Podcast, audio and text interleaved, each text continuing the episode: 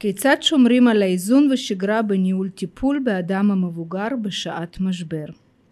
היי משפחות יקרות, שלום אזרחים ותיקים.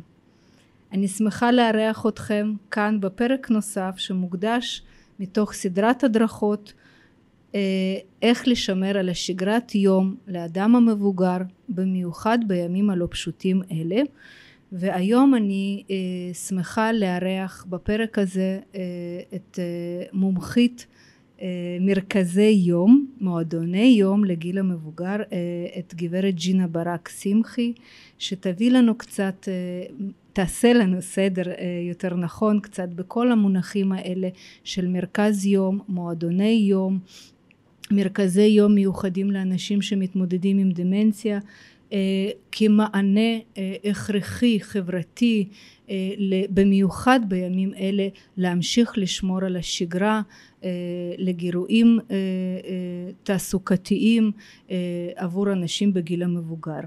איך לנהל שגרת יום מתוך האפשרויות הקיימות לתעסוקה ומעגלי חברה לאדם המבוגר?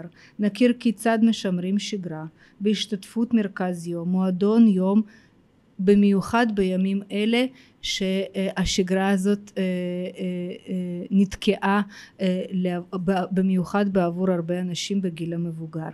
אז אני שמחה מאוד לארח את הפרק הזה בהדרכה של ג'ינה ואני מקווה מאוד שזה יעשה לנו סדר וקצת נחת במיוחד בימים אלו. היי, אני מריה כץ, מייסדת גולד פקטור, תו איכות במערכי הדיור לגיל השלישי, עובדת סוציאלית ובעיקר כאן איתכם, בליווי והדרכה איך למצוא מסגרת דיור להגות. בואו נתחיל לקרוא דרור ביחד.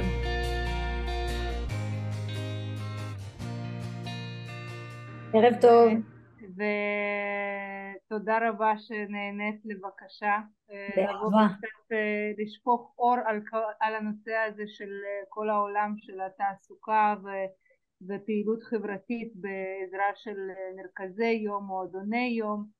אז במפגש של אתמול עם אופירה מוסקוביץ' אנחנו הקדשנו את, הזמן ואת המקום לאיך לייצר מרחב מגן ולשמר את השגרה היום בטיפול בסיוע ובעזרה של עובד עובדת זרה אז היום המפגש בעצם יהיה מוקדש איך אה, לשמר שגרה אה, בעזרה של אה, מועדוני יום, מרכזי יום, סל השירותים שניתן במסגרת חוק הסיעוד וגם בשגרה היומיומית גם אם זה בעצם עכשיו לא מתאפשר לצאת בעצם החוצה מהבית אז אני אשמח שתציגי את עצמך, את העשייה שלך הברוכה כמעט כבר שני עשורים בתחום הגריאטריה מכל הזוויות שלה. אה, ואז נתחיל באמת במיקוד השאלות וקצת לצלול באמת לעולם הזה של המועדוני ומרכזי יום. אוקיי, okay. אז ערב טוב לכל מי שהצטרף אלינו. אה, שמי ג'ינה ברק שמחי, אני אה, גורנטולוגית מוסמכת, מתעסקת במדעי הזקנה וממנכ"לת את עמותת עלי זהב פתח תקווה שהיא בעצם העמותה לאזרח הוותיק בעיר שמספקת מגוון שירותים לאזרחים ותיקים מרגע הפרישה עד המאה העשרים. אמ, בחרתי לקחת חלק כי אני חושבת שנכון למצב הנוכחי שלנו אמ, כולנו נמצאים באיזושהי סערת רגשות ובטלטלה אבל יש לא מעט דברים שאפשר וצריך לעשות אה, רגע לפני שאנחנו מחליטים אה, להרים ידיים אה, ויש לא מעט מגוון שירותים שאפשר להשתמש בהם אמ, ומה שנקרא לנצל את הזכויות שמגיעות לנו על, על גוונים מאוד רחבים. יש מועדונים לאנשים עצמאיים, יש מועדוני מופת שזה מועדונים מועשרים, יש מרכזי יום, יש קהילות תומכות, אה, יש שירותי סיעוד בבית, יש עובדים זרים, האופציות שקיימות בפנינו הן רבות וצריך בזמן הנתון באמת לנסות לנצל את כל מה שעומד לרשותנו כמה שיותר וכמה שפחות להיות בבית לבד. אז זהו, זה בדיוק הנושא שמאוד חשוב כי את, אה, אנחנו כולנו לצערי הרב נוכחנו לדעת למשבר מאוד גדול שחוו אנשים בגיל המבוגר בקורונה על נכון. כל העניין הזה של ההתבודדות והאי יציאה הביתה והנתק החברתי ולכן כל כך חשוב עכשיו להקדיש את הזמן הזה איך לצד המשבר וכל מה שקורה ופחדים וחששות ו... ופתאום גם שינויי סביבת דיור שחלק עזבו לילדים ועזבו את הסביבה והקהילה הקרובה איך בכל זאת אנחנו מצליחים לשמר את השגרה בניצול וסיוע באמת פתרונות שהם זמינים ונגישים? אז אני ככה אשמח באמת להתחיל בשאלה אלייך. מהו בכלל מרכז יום, מועדון יום, לא יודעת מופת, מה זה בכלל ולמי זה מיועד וככה תנסי את יודעת למפות לנו את זה. אז ננסה רגע לעשות סדר, האמת שזה די פשוט, מועדונים חברתיים הם מועדונים לאנשים עצמאיים, צלולים, בדרך כלל אנשים מגיל 65 ומעלה, למרות שנכון להיום אנשים גם צעירים יותר לפעמים מגיעים בגלל שיש חוגים ו- וריבוי הרצאות ופעילויות מאוד מגוונות. ומועדון חברתי בעצם מספק לאדם אפשרות להגיע כמו במתנ"ס קהילתי לפעילות שהיא לאותו קהל באותו גיל, טווח גילאים זהה, לשיעורי התעמלות, להרצאות, לחוגי יוגה, אומנות וכדומה, הוא בעצם מגיע, בוחר לאיזה שירות ואיזה חוג מעניין אותו והוא פשוט נרשם. ובהתאם לזה הוא מגיע ביום ובשעה של החוג סיים את החוג הוא ממשיך מה שנקרא לחוג נוסף או שהוא פשוט הולך הביתה. זה מאוד מאוד דינמי ומאוד מאוד עצמאי ובכל עיר, בעצם... ובכל עיר יש מועדון יום לאזרחים ותיקים? זה לא נקרא מועדון יום, זה נקרא מועדון חברתי. מועדון חברתי. Okay. בכל עיר יש, וגם אם יש ערים שהן יחסית קטנות ואגף הרווחה לא מקים מועדונים כאלה, הם בדרך כלל קיימים במתנסים. Mm-hmm. המתנסים זיהו את הפוטנציאל שיש באוכלוסיית גמלאים, ובעצם פתחו מועדונים לגמלאים בתוך המתנס. גם אז ככה... אנחנו מדברים מבחינת הכותרת, זה מועדון חברתי. חברתי, כן, מועדון חברתי.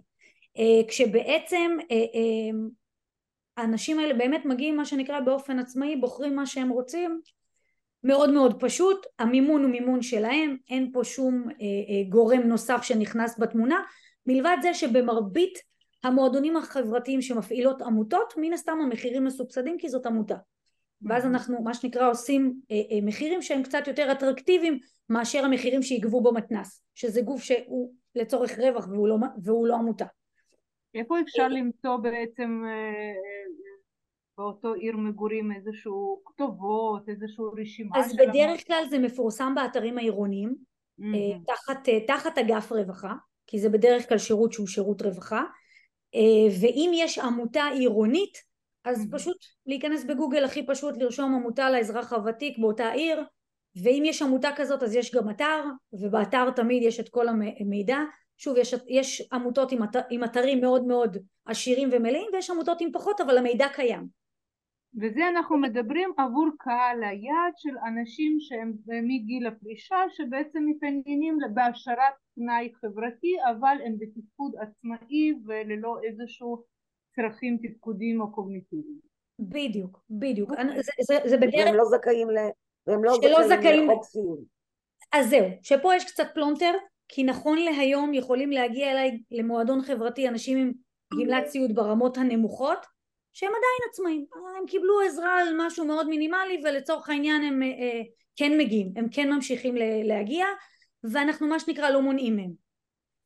אה, הנדבך הבא בתור הוא בעצם מועדון מופת שמועדון מופת הוא מועדון מועשר. זה מועדון שמי שזכאי להשתתף בו זה אנשים שהם זכאי רווחה. בדרך כלל במעמד סוציו-אקונומי נמוך אה, עם קצבאות אה, השלמות הכנסה וכל מיני כאלה שבאמת המצב הכלכלי הוא מאוד ירוד ואז הרווחה היא בעצם זאת שמסבסדת אותם. לקשיש עצמו יש אה, תוספת חודשית מאוד מאוד מינימלית של משהו כמו 45 שקלים לחודש. אמ, ואת הדלתא הנוספת משלם אגף הרווחה על אותו קשיש זה כמו בהשמה כמו בהשמה שאנחנו מכירים מעולם אה, מעולמות אחרים של בתי אבות וכדומה. אה, ובעצם מה שמועדון מופת נותן זה הסעה מבית הקשיש אה, ארוחה קלה בבוקר פעילות חברתית וארוחת צהריים מאוד מאוד דומה לנדבך הבא של מרכז יום שתכף נדבר עליו אבל תכף נסביר מה ההבדלים ביניהם אה, בעיקרון מרכז אה, אה, מועדון מופת נכון להיום בעדכונים החדשים של רפורמת הסיעוד מעבר לזכאי רווחה גם זכאים ברמה אחת ושתיים של חוק הסיעוד יכולים להגיע למועדון מופת במקום למרכז יום. המעטפת מבחינת הפעילות או מבחינת השירותים מאוד מאוד דומה.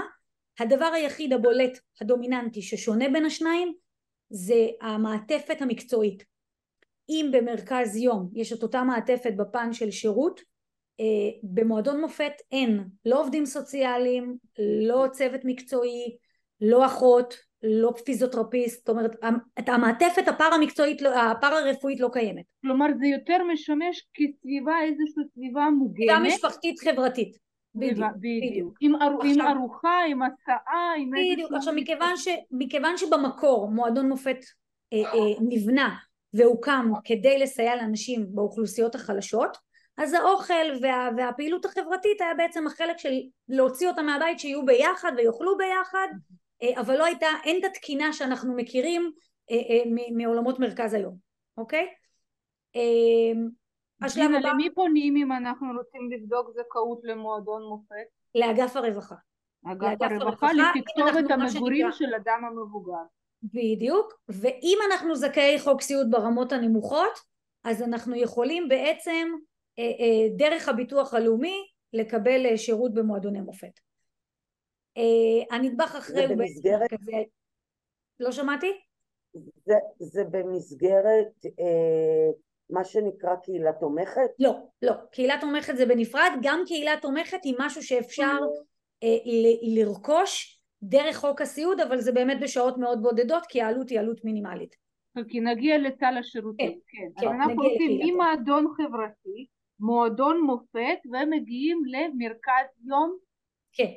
מרכז יום זה בעצם מעטפת אה, לזכאי חוק סיעוד אה, ברמות הגבוהות יותר, זאת אומרת משלוש ומעלה.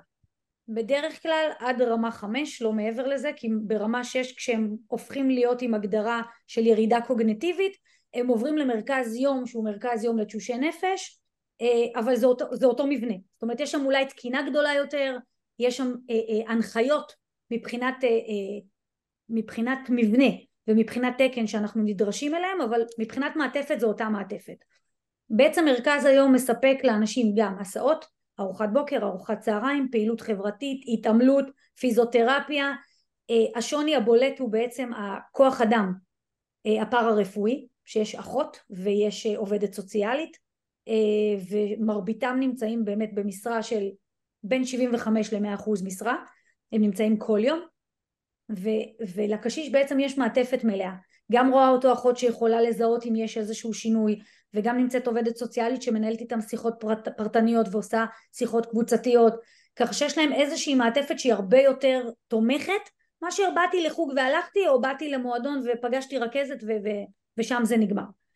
אמ, מרכז היום... בכל עיר יש מרכזי יום?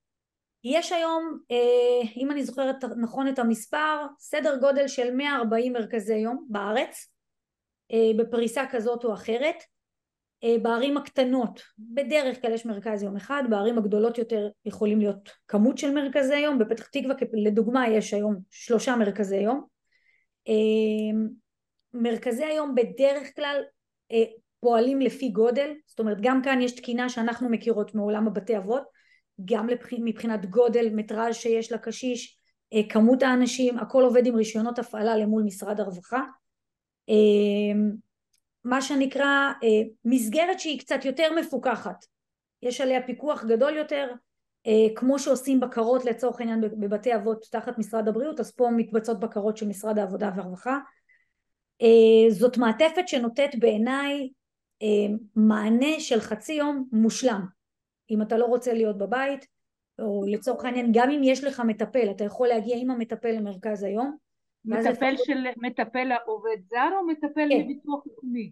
גם וגם בדרך כלל מטפלים של ביטוח לאומי לא מגיעים כי בדרך כלל המטפלים של ביטוח לאומי באים בשביל לנקות אבל, אבל אה, גם עובדים זרים היום מגיעים עם המטופלים למרכז היום אה, ובעצם במהלך היום לא כל כך עושים משהו אבל הם נמצאים שם. זאת אומרת אם צריך ללוות את הקשיש לשירותים אם צריך משהו אז, אז הם נמצאים שם וזה מאוד מאוד חשוב.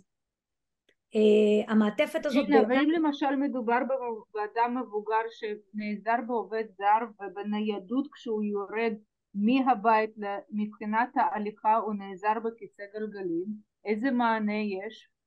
אז קודם כל יש היום הסעות שהן הסעות עם מעלונים ואז בעצם אנחנו מביאים את האנשים האלה עם מעלונים אם זה אדם... וזה מסובסד תחת אותה קורת סל השירותים של מרכז אה, יום? להגיד שזה מכסה עלויות לא, אבל זה כלול במחיר. זאת אומרת, את האדם, את האדם הזקן, מה שנקרא, אה, יש עלות של 15 שקלים ביום ביקור. אם הוא מגיע עם עובד זר, העובד זר משלם עלות של משהו כמו עשרה שקלים על, ה, על זה שהוא מגיע ברכב, כי הוא תופס מקום של קשיש. אה, אבל את הקשיש לא מעניין שזה מעלון וכביכול הוא לא כלכלי למרכז היום. אוקיי? הקשיש צריך לקבל את המענה. אני יכולה להגיד לך שאני במקרים האלה לא מעט פעמים אה, כדי לא להקשות על האנשים כי לפעמים עם מעלון, עם רכב שיש בו עוד אנשים, עם הליכונים, זו אופרציה שהיא לא פשוטה. אז לפעמים אני את האנשים האלה מביאה במונית ספיישל, גם אם עולה לי טיפ טיפה יותר זה יותר כדאי. כי הם מגיעים באופן מסודר, שמים את הכיסא בצורה מסודרת, הירידה היא יותר, לפעמים יותר נוחה, אבל זה מאוד אינדיבידואלי. מאוד אינדיבידואלי. עכשיו לנוכח התקופה שאנחנו עוברים, אה, אני, אני יודעת שממש בערך כשבועיים הראשונים מאז פרוץ המלחמה לא פעלו מאוד מרכזי יום. אז ככה, מהשמיני לאוקטובר בעצם כל הפעילויות שדיברנו עליהן חד משמעית הופסקו מהרגע להרגע. אה, אנחנו מכיוון ש... לא יודעת אם להגיד לשמחתנו אבל כנראה שכן. אה, למדנו מתקופת הקורונה והכנו תוכניות לשעת חירום. אני מודה לא תכננו להגיע לסיטואציה הזאת לא חשבנו שכזה דבר יכול להיות בפתחנו.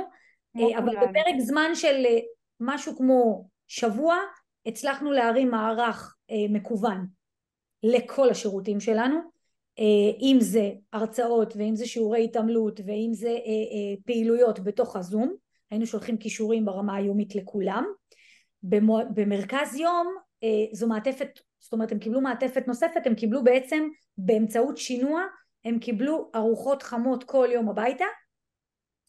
אה, ושיחות קבועות וביקורים של עובדות סוציאליות, של מתנדבים, זאת אומרת ניסינו לתת מענה חלופי מעבר אה, לזה שאני יכול להתחבר ג'ינה, וזה בעצם, זה את מדברת ספציפי על, על עמותת לב זהב בפתח תקווה, מתוך ההיכרות שלך בשטח, זה משהו שבעמותות ובמרכזי יום כרגע מתנהל באמת?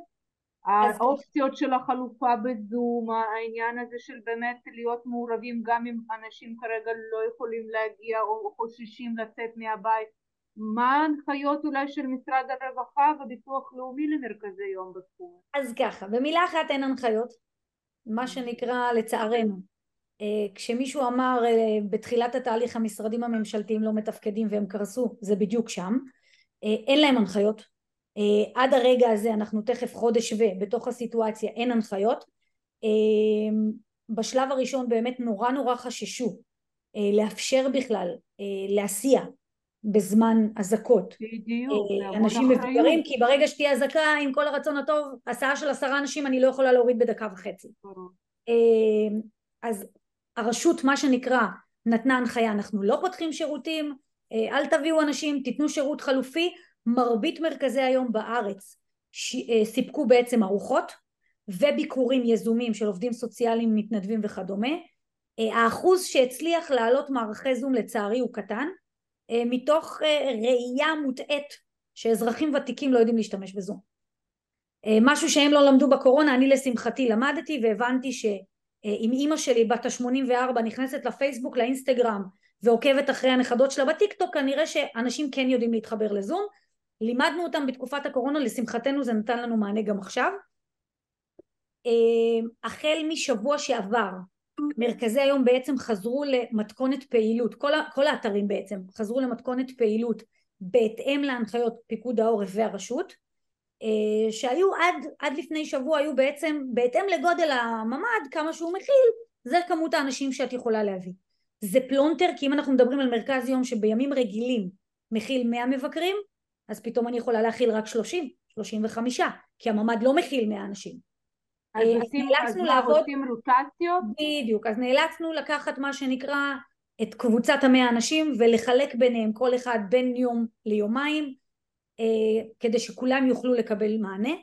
ובימים שהם לא מגיעים המשכנו לחלק ארוחות. זאת אופרציה מטורפת שאנחנו החלטנו לעשות. אף אחד לא נתן לנו הנחיה אף אחד לא אמר שזה אפשרי. כלומר יוזמה של המרכזים עצמם. בדיוק בדיוק. אתה מה שנקרא מנסה בכל זאת לתת איזשהו מענה אה, אה, ואתה מה שנקרא מבין שאם לא תהיה יצירתי כנראה שאנשים לא יקבלו שירות. ג'ינה, אה, ואיך היא הענות של המבוגרים באמת? אז לשמחתי, לשמחתי האנשים רבים על הימים ורוצים לחזור ואומרים משפט נורא פשוט. כן, הם אומרים משפט נורא פשוט, מה בסדר עשה, אוקיי, מה, ואם אני בבית ויפול טיל, אני לא יכול להיפגע? מה שצריך לקרות יקרה, אני רוצה לצאת מהבית. ולשמחתי החל מיום ראשון הקרוב מכיוון שפתח תקווה לצורך העניין הוגדרה כעיר ירוקה ואין נכון. יותר מגבלות מיום ראשון אנחנו חוזרים למתכונת מלאה. אז בעצם אותם ערים שנכון לעכשיו הוגדרו כירוקים, חוזרות לפעילות, אה, חד משמעית, חוזרות לפעילות, כן, כן. וחלקם אולי יחזרו ברוטציה, שזה עניין באמת כמה מרחב המוגן יכול להחזיר, אבל כן השירותים הם ממשיכים. עכשיו, אני חושבת שהקושי שלנו היום, אני חושבת, שנייה, אני חושבת שהקושי שלנו היום מתחלק לזה ש... אין לנו כל כך ודאות. זאת אומרת אני כרגע מתכננת את יום ראשון אבל כולנו מבינים שיכול מאוד להיות שבסוף שבוע יהיה משהו וביום ראשון לא יקרה כלום. אז אנחנו מה שנקרא חיים מהיום להיום. זאת אופרציה לא פשוטה אבל יש מענים. אוקיי, okay, שאלה. כן. אה, מן הסתם גם פתח תקווה קלטה אה, פליטים מערים מטווחות. נכון, נכון. אה, איך העמותה שלכם מתמודדת עם זה? אז ככה, יש לנו, אה, לצערי לא הרבה, יש לנו אה, קשיש אחד שהגיע משדרות ומקבל שירותים, קשיש בן 102, איש מדהים, שמקבל שירותים במועדון מופת שלנו, אה, ועוד שני קשישים שגם הגיעו מאזור העוטף, שמקבלים שירות במרכז יום. עכשיו זו, זאת אופרציה, כי הם במקור לא תושבי העיר, והכל הרי משוייך לפי אזורים, אז גם כדי לקבל אותו במרכז יום זאת אופרציה מול הביטוח הלאומי, אז לשמחתי נפלנו על בני משפחה שהם נורא, נורא רוצים מה שנקרא שההורים שלהם אה, ייהנו ויצאו מהבית ולא יירקבו כרגע בבית כי גם ככה הם חוו טראומה ורוצים טיפה לאושש אותם. אז אמרו בואו תקבלו אותם נתמודד אחר כך עם העניין של מחיר מקסימום נשלם בעצמנו. אז אנחנו כרגע שמנו את הקטע הכלכלי בצד וקודם כל קיבלנו אותם. רגע, אבל אני רוצה באמת שנייה... אין הרבה, אין הרבה כאלה לצערי. ולהרחיב את זה, הרי הרבה מאוד ערים במרכז, והשרון, והשפלה קרוב יותר כבר למרכז, קלטו הרבה מאוד נכון. גם מפונים וגם הילדים לקחו הרבה מאוד את ההורים והקרובים נכון. הביתה. כן. עכשיו למשל אני עברתי מאותו שדרות לנהריה, למי אני פונה אם אני רוצה שאימא שתלך עכשיו בהוד השרון למרכז יום, לביטוח לאומי, ישירות לאותו מרכז יום שאני מחפשת אז בגוף. בעיקרון צריך לפנות קודם כל לביטוח הלאומי, כי מכיוון שהיא לא תושבת האזור, גם אם תפני אה, למרכז היום, מרכז אז היום... אז הוא יפנה לא... אותך לביטוח. לא, הוא לא כל כך יוכל לסייע, כי אם הוא לא מקבל אסמכתה לקבל אותה אה, מביטוח לאומי, הוא לא יקבל אותה אלא אם כן היא מגיעה באופן פרטי ואז הוא לא מתעסק הוא מקבל חומר ואם היא הייתה שם גם כן במרכז יום אז יפה, אז פה יש, זה לא עבד, זה עדיין לא עובד, אה, זה הרבה בירוקרטיה, משהו שאנחנו כולנו מכירים במדינת ישראל, אה, הרבה בירוקרטיה של להתנהל מול ביטוח הלאומי באזור המגורים שלה למול הביטוח הלאומי באזור שבו היא נקלטה, אה, הרבה טלפונים, הרבה מיילים, הרבה התעסקות, אבל למה בסוף... למה לא לפנות ישירות להנהלה ראשית? כי הנהלה ראשית לא באמת מתעסקת עם זה. לא באמת okay. אוקיי. מתעסקת עם זה, יש מה שנקרא... נדבר על זה אחרי, כן, נדבר כן, על זה יש, אחרי. יש דברים שהם פחות מתעסקים בהם. אה, לשמחתי, הביטוח הלאומי באופרציה הזאת של מצב המלחמה, בין הגופים היחידים שעוד הצליחו לנהל משהו, כל השאר קרסו. אה, אז זה איפשהו לפעמים נופל. עכשיו קחו בחשבון שבמרכז יום גם זכאי רווחה ברמות הטיפה יותר גבוהות גם זכאים להגיע. אממה אם תדגמי היום מרכזי יום ברמה הארצית ותבדקי מה אחוז המבקרים שיש ממשרדי הרווחה ברמה הארצית אולי תמצאי שישה אחוז אולי. שזה בדיחה זה עצוב אצלי אין אפילו אחד. כבר ארבע שנים אין אפילו אחד. עכשיו את יודעת אני כל פעם בוועדות היגוי ובמפגשים שואלת שאלה קצת חצופה אמנם אבל אני אומרת אין בפתח תקווה אנשים נזקקים? כאילו נראה לי קצת לא הגיוני עם כל הרצון הטוב. אז יש, יש איזשהו משהו שלצערנו לא כל כך עובד. אנחנו... המועדונים, המועדונים שלכם הם קיימים כבר הרבה שנים או. שזו כן. תופעה של האירועים של המלחמה? לא, לא, לא. המועדונים שלנו אה, נותנים שירותים כבר 30, 28 שנים. אה, ואתם כפופים כן... למי? לעירייה? לאיזה כן, מוסד. ממלכתי? למי אתם כפופים? אנחנו בעיקרון לא כפופים לאף אחד, אנחנו עמותה עצמאית, שאנחנו בעצם ספק שירות של הרשות, של הביטוח הלאומי ושל משרד העבודה והרווחה. כלומר הביטוח לאומי מכיר את כל הזכויות של כן. אנשים? בדיוק. בדיוק. אבל אנחנו, אנחנו, אנחנו נשאיר זמן בסוף השידור לשאלות, אבל אני רק אחדד את שאלתך. הש, המהות השירות הזה של מרכזי יום או מועדן יום זה לא קשור למלחמה, זה שירות שהוא קיים ומוכר ונמצא הרבה שנים. בדיוק. ג'ינה, עכשיו לגבי מרכז יום, את אמרת רמת תלות שלוש עד רמת תלות חמש, או בלי שום קשר, אנשים שהם שוב, גם רמה, גם רמה 6 נכללת, רק ששוב זה מרכזי יום שהם של תשושי נפש. כן, כן. השירות הוא אותו שירות, אופרציה קצת שונה. אנחנו שנייה נדייק גם את העניין הזה של מועדון כן. לאנשים שמתמודדים עם דמנציה. אבל אם אני עכשיו רוצה באמת ללכת ולבדוק איזה מרכזי יום יש ליד בסביבת הדיור איפה שאמא אבא מתגוררים אה, אה, אה, למי בכלל פונים? אז ככה, בדרך כלל הכתובת היא או הביטוח הלאומי ברגע שאתה זכאי חוק סיעוד ואתה רוצה ללכת למרכז יום כמו, ש, כמו שלצורך העניין הביטוח הלאומי נותן לך רשימה של חברות הסיעוד שאת יכולה לפנות אליהן הוא נותן לך גם רשימה של מרכזי היום באזור שלך לפחות אמור לתת אמ, וגם אם תיכנסי ברמת חיפוש הפשוטה בגוגל ותרשמי מרכזי היום באזור X יעלו לך מרכזי היום כמובן מי שטורח לפרסם את עצמו ודואג להיות על המפה ואיך מקובל אחרי שקיבלתי את הרשימה עוד לפני שאני החלטתי שזה השירות שהוא מתאים לאימא מה מומלץ ללכת ולקבוע פגישה לעשות כן, איזשהו כן. ציור לבוא עם ההורה לראות אם זה מתאים לו ואז ללכת אה, לממש את זה אז ככה, התהליך של קבלה למרכז יום הוא תהליך. מקבלים חומר רפואי, הוא מאוד דומה לעולמות שאני ואת מכירות בבתי אבות. התהליך הוא חומר רפואי שנשלח למרכז היום, העובדת הסוציאלית אה, אה, ומנהלת מרכז היום עוברים על החומר, מאמתים את החומר, אמ, מזמינים את אותו קשיש ליום ניסיון, אוקיי? הוא מגיע, בכלל לראות אם זה מתאים לו, מרכז יום לא, לא מתאים לכולם. לפני כל הפנייה לביטוח לאומי. עוד לפני הכל, mm-hmm. אוקיי? אה, עכשיו, יש קשישים שמגיעים אלינו אחרי שהם כבר הגישו בקשה לחוק סיעוד והם כבר זכאים והם רק צריכים לבחור לאן הם מנתבים את הגמלה, mm-hmm. זה בסדר, אבל יש גם אנשים שמגיעים עוד לפני. והם מתלבטים אם הם רוצים לעשות את זה באופן פרטי, הם רוצים להפעיל חוק סיעוד, הם זכאי משרד הביטחון לדוגמה, יש, יש הרבה אופציות, אה, אבל הם תמיד מגיעים קודם כל עם החומר, אם החומר עבר אישור הם מגיעים ליום ניסיון ואז יש ועדת קבלה שבוועדת קבלה תמיד נוכחת עובדת סוציאלית, מנהלת מרכז היום, ועובדת סוציאלית מטעם אגף הרווחה של הרשות.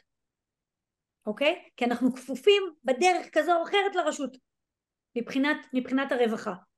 אה, וברגע שמאשרים את הכל והחומר עובר והכל בסדר, מה שנקרא בונים לאדם תוכנית טיפול, קובעים באיזה ימים, בהתאם למה שמגיע לו, יש אנשים שמגיע להם על פי הרמות שלהם חמישה ימים, יש אנשים שמגיע להם פעמיים, יש אנשים שעושים שילוב בין מרכז יום לבין מטפל זר, או מרכז יום וקהילה תומכת, או מרכז יום ומוצרי ספיגה, זאת אומרת אתה צריך לבנות את התוכנית הנכונה כדי לא לגרום לאדם לחרוג ממה שמגיע לו.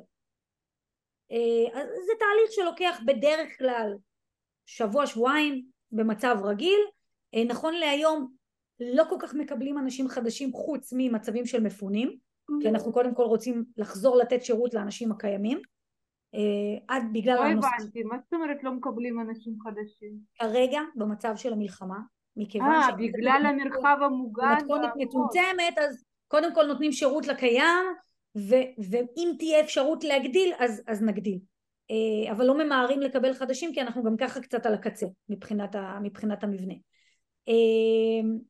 אבל, אבל זה, זה התהליך, זאת אומרת זה תהליך די פשוט. עכשיו אם זה לקוח שמגיע באופן פרטי, בדרך כלל אנחנו לא מתעסקים עם נושא של ועדת קבלה כי אני לא צריכה אישור עליו. הוא לא צריך לעבור את ביטוח לאומי, הוא לא צריך לעבור את הרווחה, אז מספיק שהחומר עבר אישורים ואנחנו מתקדמים איתו הלאה. ובתהליך הזה אם המשפחה פנתה והתרשמה וההורה עבר יום ניסיון ואהב את זה והמסמכים בסדר גמור הותאמו הוועדה הזאת שהתכנסה היא עוזרת מסייעת למשפחה בתהליך של פנייה לביטוח לאומי? בעיקרון המורה בדרך כלל מי שמסייע למשפחה בתהליך אם היא עוד לא פנתה זה העובדים הסוציאליים שלנו אה, ממש. כלומר אותו עובד סוציאלי שהוא עובד מהמרכז בדיוק, אותו. עובד סוציאלי במרכז היום עוזר להם למלא טפסים, מגיש עבורם את הבקשה אה, ובעצם ברגע, ש, ברגע שמתקבל אה, אישור לגמלת הסיעוד שלהם אז אנחנו פונים, למר... פונים לביטוח לאומי בתוך, בתוך העיר ומדווחים שהאדם רוצה להגיע והם פשוט מוציאים את הפוליסה בדיוק כמו שהם עושים בחוק סיעוד רגיל מול מטפלות ו- ואם אה, לבד אני מניחה שיש אה, היום נגישות לאתר ביטוח לאומי איפה שיש בעצם רובריקה כן היום אפשר להגיש הכל מקוון התהליך הוא תהליך מאוד מאוד פשוט כן, כן. אחרי זה בסוף הפגישה אני אשמח מאוד שנרכז את כל ה... אני אשלח לך לינקים של הכל. כן, בדיוק, זה משהו... איך אפשר לקבל את הכתובות באשקלון ובאשדוד? אני אשלח לכם הכל, אני אשלח דרך מריה הכל. אני לא חושבת שבאשקלון עכשיו אה, מבחינת ה... בגלל שזה כבר שגרת מלחמה, לא יודעת, לא בטוחה צריך לבדוק. אני לא בטוחה שהם כרגע נותנים שירות, אבל אני אבדוק לך כי זה קולגות שלנו ואנחנו אה, מקסימום נעביר בשמחה. בסדר גמור. אה, אמ, ג'ינה ברשותך קצת הסברים עם העניין הזה של ה... כמה מבחינת החישוב הניקוד מבחינת רמות התלות באמת לוקח הנדבך של מרכז יום? אה, מרכז יום בדרך כלל יושב על משהו, אם אני זוכרת נכון, שעה 75 ברמה השבועית, אה, ברמה היומית סליחה. אה, זה בדרך כלל לא לוקח נתח רחב. עלות היום של מרכז יום היא סדר, זה נע, יש הרי בין התעריפים הנמוכים לתעריפים הגבוהים, זה נע בין סדר גודל של 164 שקלים ל-189 שקלים. זה העלות שמשלם ביטוח לאומי עבור קשיש במרכז יום. אה, מי שמכיר קצת מספרים מבין שזה לא מכסה כלום ושום דבר. אה, וזה לא, לא איזה שהם אה, תעריפים שכל כך אפשר לעבוד איתם אבל זה מאפשר לקשיש מה שנקרא מבחינתו אותו לא מעניין. הוא מוסיף את החמישה עשר שקלים על היום ביקור שלו ו- ו- וזה לא, מה שנקרא לא מעניינו איך, איך המרכז יום מסתדר זה נותן לו מענה ובאמת אפשר לעשות את השילובים של מרכז יום עם עובדים זרים, של מרכז יום עם קהילה, ובאמת לנסות לתת מעטפת מלאה, בדיוק. אה, ג'ינה, ומבחינת מבחינת האפשרויות של מרכזי יום, האם כל האפשרויות של מרכזי יום הם בעצם בהפעלת וקשר לביטוח לאומי או שישנם גם מרכזי יום שהם בכלל פרטיים ולא קשורים לכלום, רק תבוא, נכיר אותך וזה מתאים לא, ותשלם לא, מרכזי היום, לא, מרכזי היום בארץ אה, מופעלים אה, על ידי עמותות ברובם, אה, חלק לא מבוטל, כמעט 34 או 35 מופעלים על ידי עמותת מטב, אה, ועוד כמה בודדים על ידי עמל, על ידי טיפולית, כל מיני כאלה בודדים שהבינו ש, ש, לפני המון שנים היה שם פוטנציאל כלכלי, היום קצת פחות, אה, והם מפעילים אותם, אה, אבל הם כולם חד משמעית כפופים להפעלה ורישיון של משרד הרווחה והתנהלות כלכלית למול הביטוח הלאומי ומשרד הרווחה. הבנתי.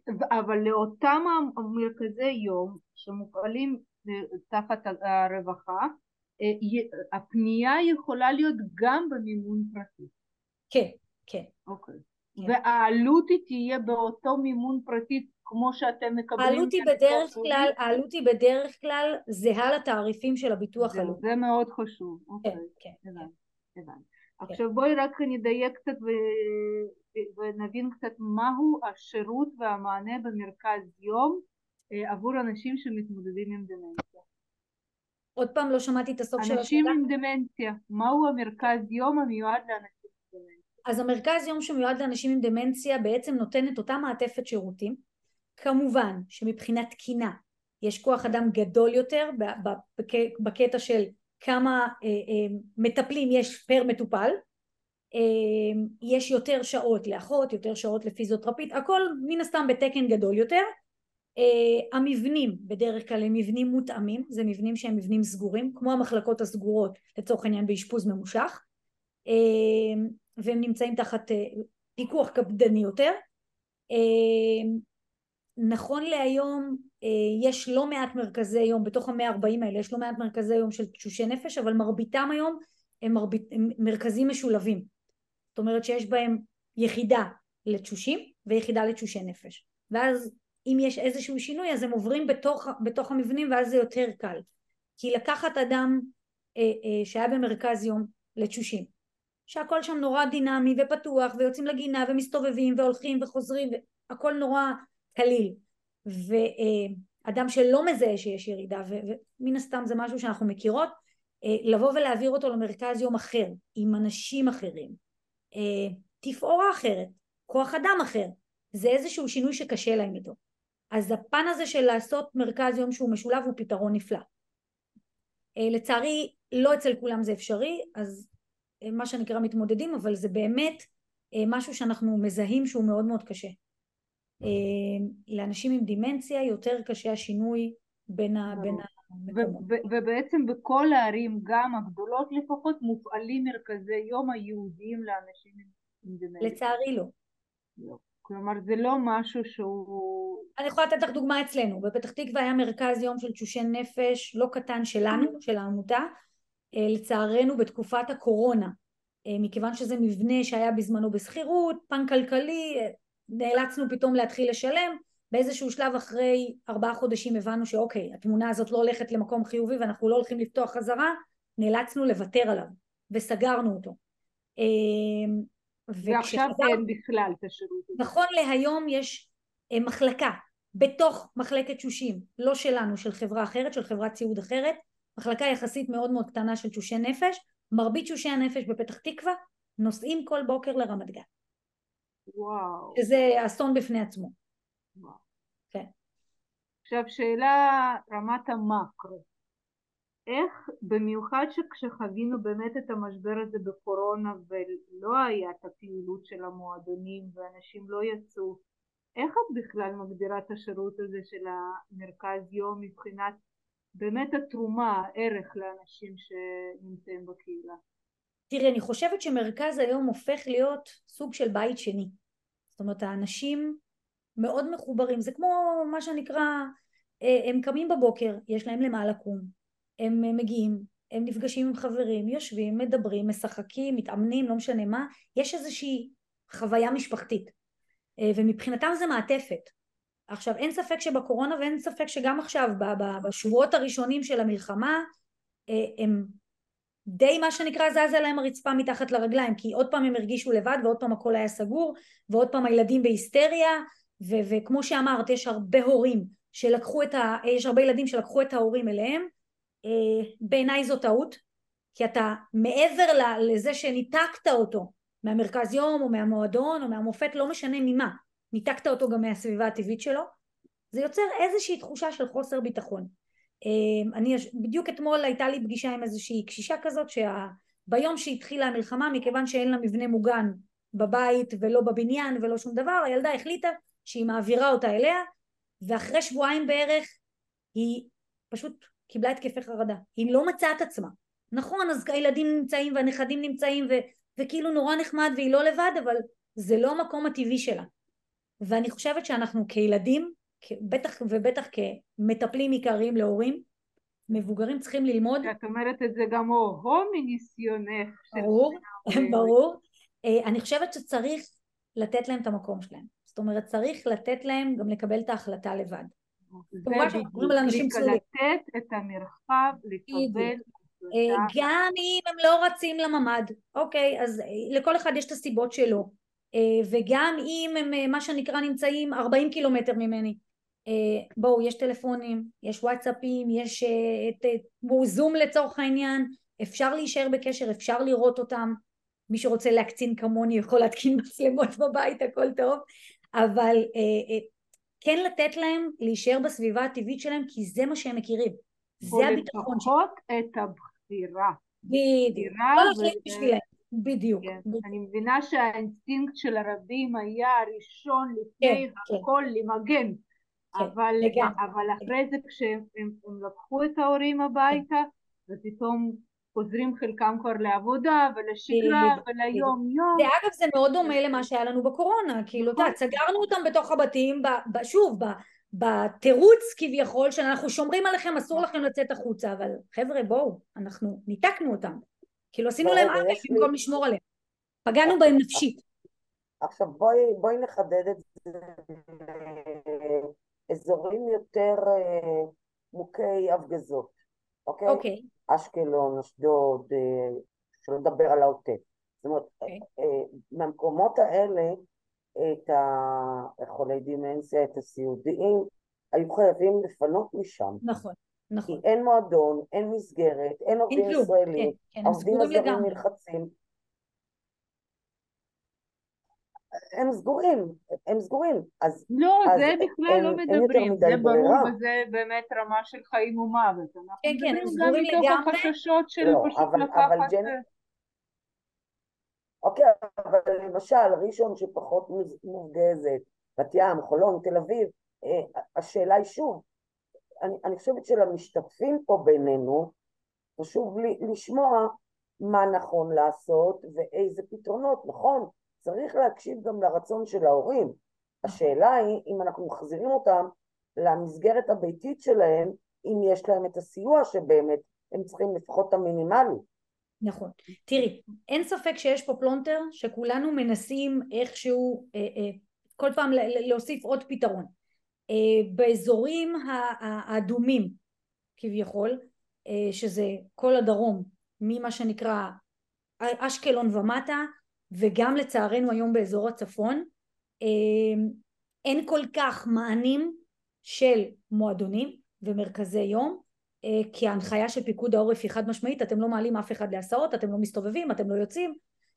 מי שפונה ועבר לאזורים טיפה יותר מרכזיים שפלה אה, שרון לא משנה לאן הוא עבר כן מקבל את המענים בערים האחרות. כמו שאמרתי קצת בירוקרטי אבל מקבל. ו- ולצורך העניין אני אומרת אוקיי, אם פינו אותך ואין ברירה, אז בוא ברור, תנסה לא לממש שירותים, בדיוק, בוא תנסה לממש שירותים איפה, ש, איפה שפונית ואיפה שאתה נמצא כרגע כדי לא להישאב לשבת מול הטלוויזיה. כולנו, כולנו רוצים להיות מעודכנים, אוקיי? אני יכולה להגיד לכם שבשבוע הראשון אני לא זזתי מהמסך, אבל אחרי שבוע הבנתי שאני עוצרת מה שנקרא מועקה נפשית לעצמי וזה לא יעזור לאף אחד והחלטתי שאני ממננת. אז גם לאזרחים הוותיקים אני מאוד ממליצה לא לשבת כל היום מול המסך. גם אם זה אומר לרדת לעשות סיבוב של שעתיים ולחזור עכשיו אם יש להם אופציה בכלל להשתמש בשירותים או ללכת למועדון או ללכת למרכז יום אז על אחת כמה בטח ובטח. אבל להישאר מעודכנים בשעה שמונה בערב ולשמוע את דניאל הגרי זה מספיק מבחינתי. אה, אני חושבת ש, שהם צריכים לדעת באמת לראות את התמונה. עכשיו אם אתה לא מפונה והילדים שלך בחרדה ומחליטים להוציא אותך אז אני, אני רגע מה שנקרא אומרת גם לילדים וגם למבוגרים. חבר'ה בואו רגע תראו את עצמכם תראו אם זה נכון לכם. נכון אני מסכימה כאילו עדיף להישאר במקום הטבעי שלך במקום שאתה מרגיש בו בטוח במקום שיש לך את הבית שלך את הספרים שלך אה, את היכולת לראות את הסדרות שאתה אוהב יכולת לרדת למועדון לשיעור התעמלות ולחזור הביתה אבל שתהיה לך איזושהי מעטפת שאתה מכיר. כי גם השכנה שנמצאת דלת לידך זה איזשהו ביטחון שיש לך. אתה יכול לדפוק בדלת ולשתות קפה אומרת כן לנסות לשמור על שגרה.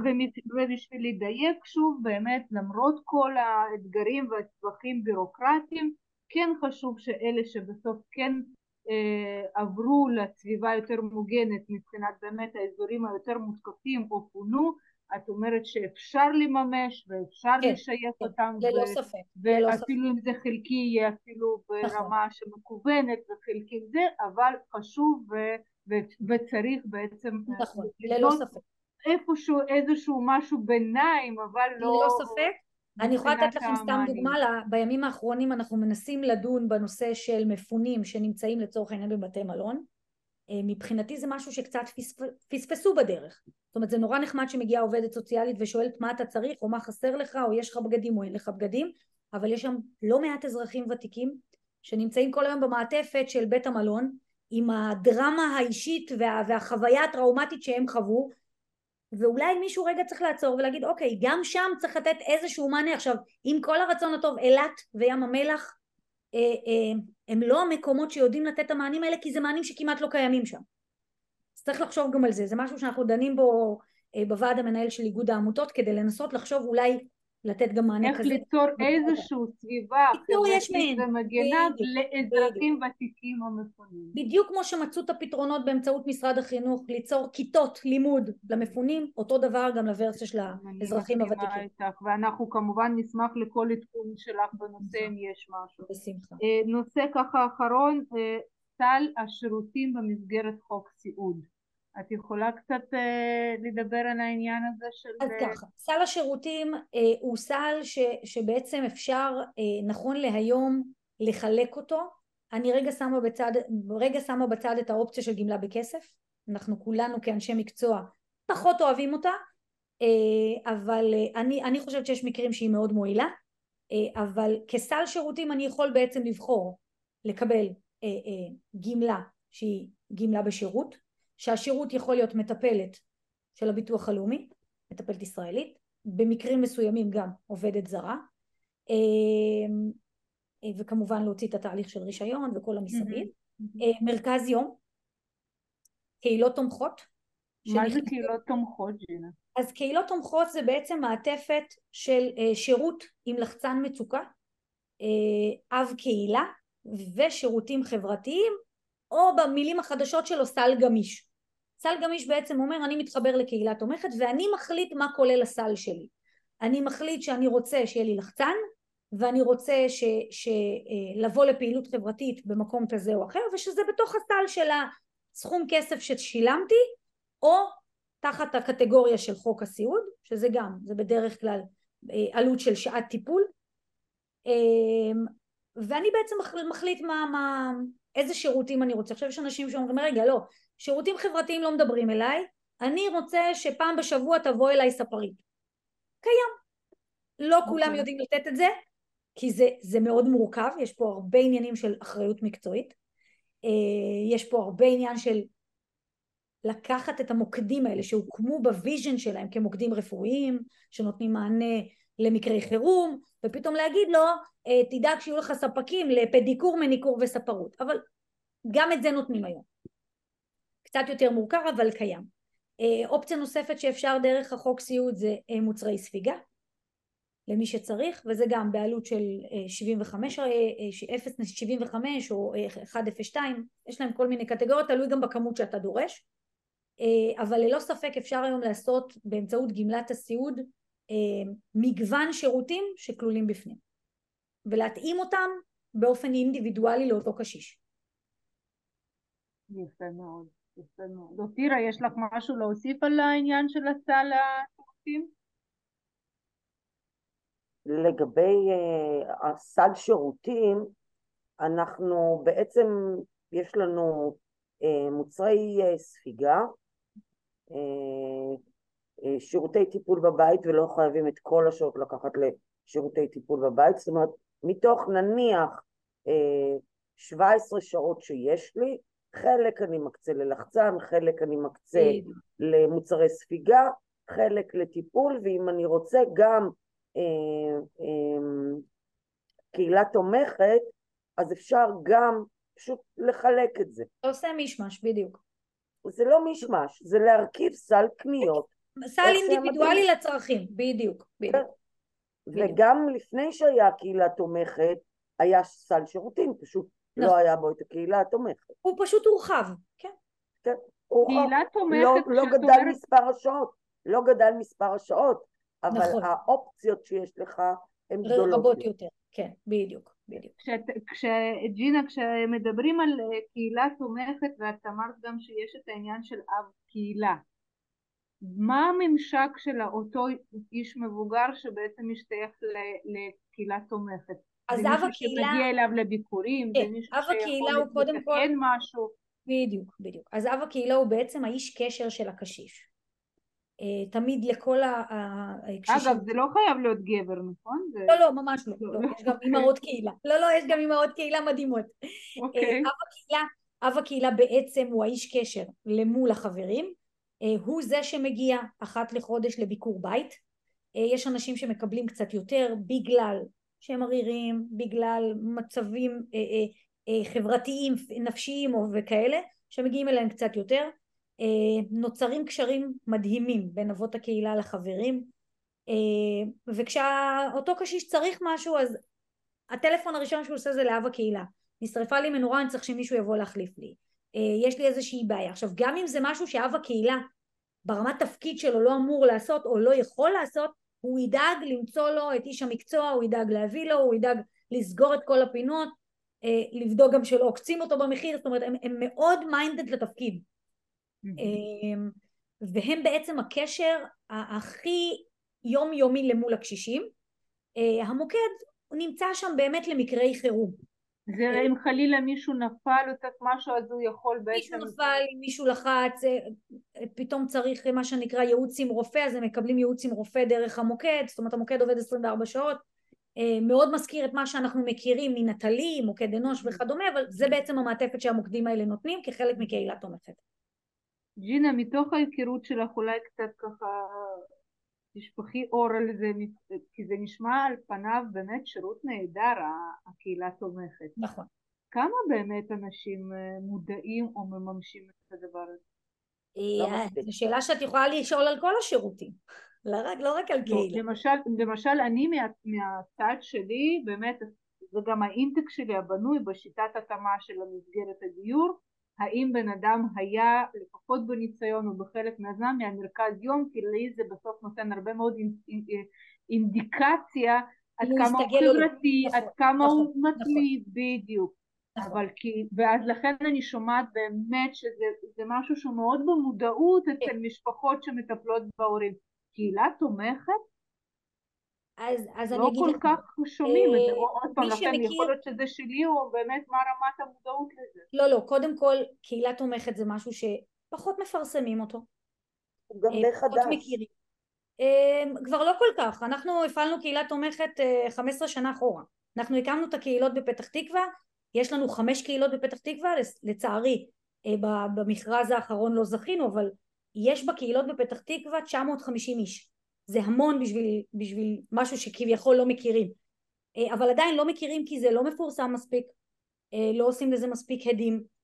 אה, אגב גם מרכזי יום ומועדונים חברתיים או בכלל מועדון מופת כמו שהופתעת כשבכלל אמרתי את השם שלו זה דברים שלא מספיק חושפים אותם לקהל. אזרחים ותיקים מכירים את חוק הסיעוד וגם מה יש בחוק הסיעוד לא תמיד הם יודעים מה זה נותן. Mm-hmm. כשאני מעבירה הרצאות בלא מעט מרכזי יום או מתנסים או מועצות אזוריות כשאני אומרת רגע אבל יש לכם חוק סיעוד אז למה אתם לא משתמשים? למה לא ידענו בכלל שזה ניתן? זאת אומרת לא הכל חשוף. עכשיו אנחנו לצערי אה, אה, פועלים כמדינה ברמה הבירוקרטית במשהו נורא מסורבל. יש 40 אה, משרדים ממשלתיים שמתעסקים עם אותו קשיש וכל אחד מתעסק בפן אחר ובסטטוס אחר. ביום שישכילו להבין שצריך להיות משרד אחד שנותן את המענה לאנשים יהיה יותר קל תרשמי היום בגוגל איזשהו משהו לקשיש יעלו לך חמישים אפשרויות אף אחד לא יבין מה יש שם. גם איך שזה מנוסח זה נורא נורא מסובך להבנה. במילים אחרות לצערי תחושה שלי כאיש מקצוע זה לא באמת רוצים שנדע מה מגיע לנו כדי שלא ננצל אותו בשביל זה יש כאלה כמו אופירה מוסקוביץ' בדיוק והתפקיד של אופירה בדיוק לגמרי והתפקיד של אופירה והתפקיד שלי במיינדד שלי אני אומרת כל הזמן לאנשים התפקיד שלי הוא לגרום לכם לנצל את מה שמגיע לכם אה, גם אם זה מעצבן מישהו, לא באמת אכפת לי. אה, אבל זה באמת... במסגרת המטה אנחנו צועקים כל הזמן. בדיוק. גוף מתכלל. בדיוק, בדיוק. זה, זה, זה מוכר, זה, זה עצוב, אבל זאת המציאות כרגע. אני מקווה שיקום מישהו שישכיל ש, ש, שזאת הדרך. אה, אבל קהילה תומכת היא שירות מדהים בעיניי. עצם זה שיכול להיות לך איש קשר, תראי לצערנו, אה, יש המון הורים שנשארים בארץ לבד, יש לי המון כאלה, אה, שהילדים בכלל חיים בחו"ל, או אפילו אם הם חיים בארץ אבל הם חיים בכל מיני קצוות ולא תמיד זמינים להגיע, ולא תמיד זמינים לעזור, ו- וזה איזשהו איש קשר שיכול בשנייה לעזור להם. אגב, אה. אגב, לא רק לתחושה של אדם המבוגר, אלא גם לתחושה של ברור, הילד. ברור, המתמודד ברור. עם רגשות אשם שהוא בטיזילוכט והאימא נכון. שלוש שעות מקסימום קורה משהו נכון. יש את הקשר הזה נכון. החוליה המקשרת הזאת לכן אני אומרת אני יכולה להגיד לך שיש לי אני לפחות לקחתי מההדרכה הזאת צריך להדגיש, ממש להדגיש תשומת נכון. לב אני יכולה להגיד לך לחשיפה ולהיכרות השירות הזה לגמרי. לגמרי. אני יכולה לתת לך שתי דוגמאות של כאלה כמו שאת אומרת עם יסורי מצפון שני ילדים שאחד גר בקנדה השני גר באוסטרליה טווח השעות לא רלוונטי גם אם הם ירצו לדבר עם אמא אמא כבר לקחה כדור שינה בשעות האלה ישנה והם מתקשרים לג'ינה לשאול מה קורה אם אמא הייתה במועדון ואם... כאילו אין להם הרבה ברירה הם צריכים איזשהו סיוע לא תמיד הבחירה של לגור רחוק היא בחירה, את יודעת, בחירה שאתה עושה כי, כי זה הדבר שאתה הכי רוצה, אלא לפעמים יש לנו גם אילוצים בחיים. אה, אה, וזה ללא ספק מענה שיכול לתת איזושהי מעטפת, יש שם מישהו שדופק בדלת ונכנס אליהם ועוזר להם, ואם צריך להביא תרופות אז הוא מביא תרופות, ואם צריך לעזור בקניות אז הוא עושה קניות, זאת אומרת, יש, יש באמת המון חיבור וזה נותן בעיניי מעטפת לא רעה בכלל. יופי. ככה כמה מילים uh, לסיום ממך דינה, מהניסיון הרב שלך באמת שאת יום יום חיה עם uh, אזרחים ותיקים וככה באמת uh, מליבך מבחינת הטיפים והכל איך אז מבחינתי, מבחינתי כמו שאת יודעת אני מרגישה זכות uh, אדירה להיות בעולם הזה uh, מאז תחילת הדרך. אני רואה שליחות במפגשים האלה לא סתם מה שנקרא זרמתי איתך בשנייה הראשונה כי, כי זה בדיוק מה שאני מכוונת אליו לחשוף את האנשים לשירותים לגרום לאנשים להשתמש בשירותים שיש לנו להציע להם הם לא הוקמו סתם. אה, ו, ומבחינתי ככל שישתמשו יותר ויצאו יותר מהבית ככה יחיו יותר. זאת הדרך לזקנה מיטבית. תודה רבה רבה תודה רבה. לכם על ההזדמנות ושנדע ימים טובים יותר על, על, על התשובות על המענה תודה באהבה. רבה לכל המצטרפים, שיהיה המשך ערב נעים, אנחנו נסכם הכל ונשלח עם ההפניה, עם, עם המידע הרלוונטי שעלה היום במפגש, ושיהיה ערב שקט. תודה, גם לכם. תשלחו את הפרטים של אשדוד ואשקלון. אני מבטיחה. אני אשלח לכם מסודר, באהבה רבה. להתראות, רק בריאות. ביי, תודה. ועד כאן מאזינים יקרים תודה שהייתם איתנו. מקווה שזה עשה לכם קצת סדר אה, במונחים של אה, אה, היכרות פתרונות תעסוקה אה, לאנשים שמתגוררים בקהילה אה, במסגרת מרכזי יום מועדוני יום אה, כמובן מתוך הרצון והשאיפה כמה שיותר לשמר על השגרה מיטבית וחיונית לאנשים בגיל המבוגר במיוחד בימים המורכבים אלה אה, ועד לדרור הבא אה, שלכם מריה כץ. ועד כאן, תודה שהייתם איתנו, וכמובן מי מכם רוצה או רוצה להתייעץ, יש לכם שאלה או לא יודעים מה נכון במצב שלכם, אני והצוות המומחים המופלא שלנו תמיד כאן לרשותכם. תוכלו למצוא אותנו בגוגל, פשוט תרשמו גולד פקטור או מריה כץ או תמצאו אותנו בדף פייסבוק. משפחות יקרות, ותיקים, אהובים ואהובות, היה לי לעונג להקליט לכם פרק כאן, בקוראים דרור, ועד לדרור הבא, מאחלת לכם נחת ובריאות בזקנה שלמה, שלכם מריה כץ.